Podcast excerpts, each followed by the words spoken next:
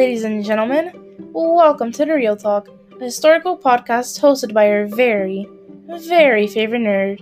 Drumroll, please.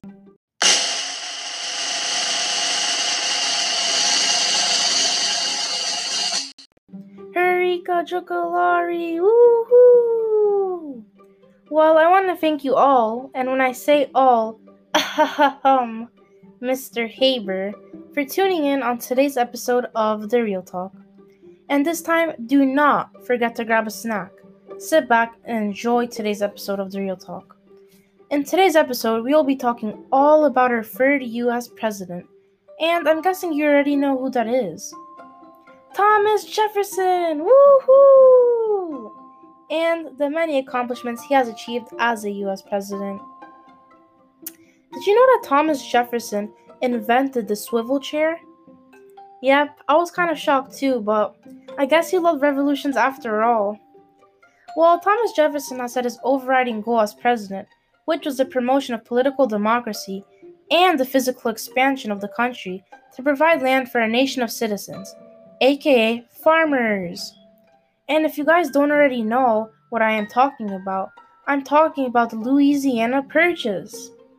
Well, what are you waiting for? Join me in on our journey into Thomas's life as our nation's third founding father.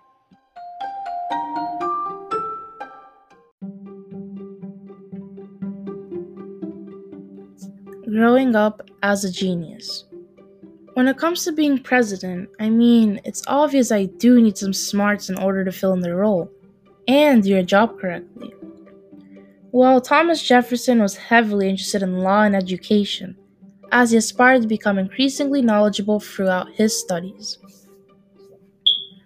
Growing up, Jefferson studied at the College of William and Mary at 17 years old, and he then studied law for over five years, which landed him as an elected member of the Virginia House of Burgesses. Thomas was a farmer in which he firmly believed that the United States of America should have agricultural land, which was a pivotal point in which purchasing the Louisiana Territory. Talk about hard work.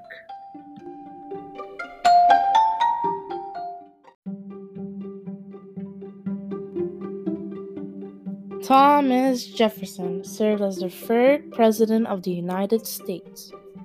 Thomas Jefferson, who was born on April 13, 1743, in Shadwell, Virginia, was an American statesman, diplomat, lawyer, architect, philosopher, and founding father who served as the third President of the United States from 1801 to 1809. Eight years meaning two terms. Thomas Jefferson formed the Jeffersonian Party. This political party was additionally known as the Democratic Republicans, due to his focus on Republican democracy and individual liberties. As the first president of the United States, TJ stabilized the U.S. economy. He was responsible for doubling the size of the United States by successfully brokering the Louisiana Purchase.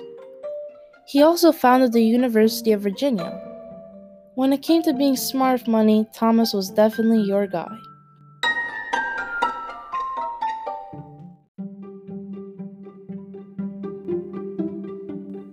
The Louisiana Purchase.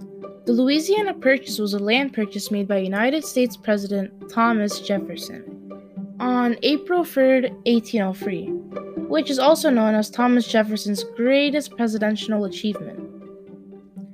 Thomas Jefferson had many reasons for wanting to acquire the Louisiana Territory. The reasons included future protection, expansion, prosperity, and the mystery of unknown lands. President Jefferson knew that the nation that discovered this passage first would control the destiny of the continent as a whole.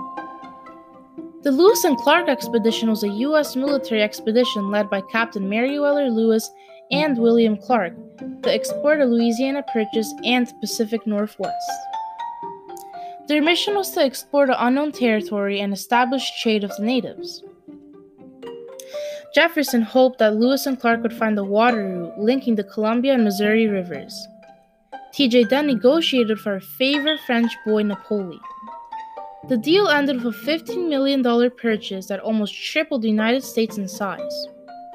Additionally, it opened thousands of opportunities for the United States and even introduced Western expansion and fed us to ideas such as the Manifest Destiny, which was a common idea that led us to believe moving west was part of God's will. Pretty cool if you ask me.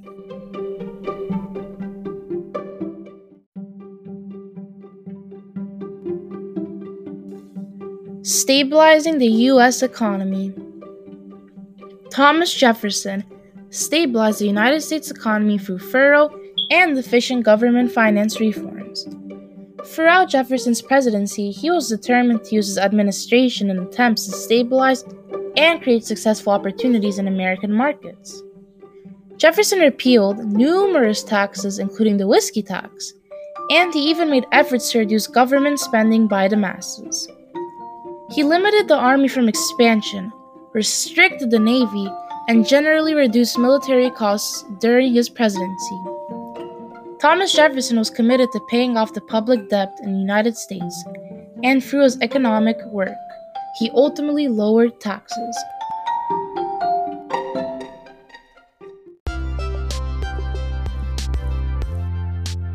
Well, there you have it, folks. Mr. Haber, for tuning in on today's episode of The Real Talk where we discussed a short history lesson of our third founding father, Thomas Jefferson. I was your host, Heryka Xhukellari, and please make sure to tune in onto our next episode, where we will be discussing the life and contributions of James Monroe and his reign as America's fifth U.S. president. Thank you so much for listening, and remember to stay historical.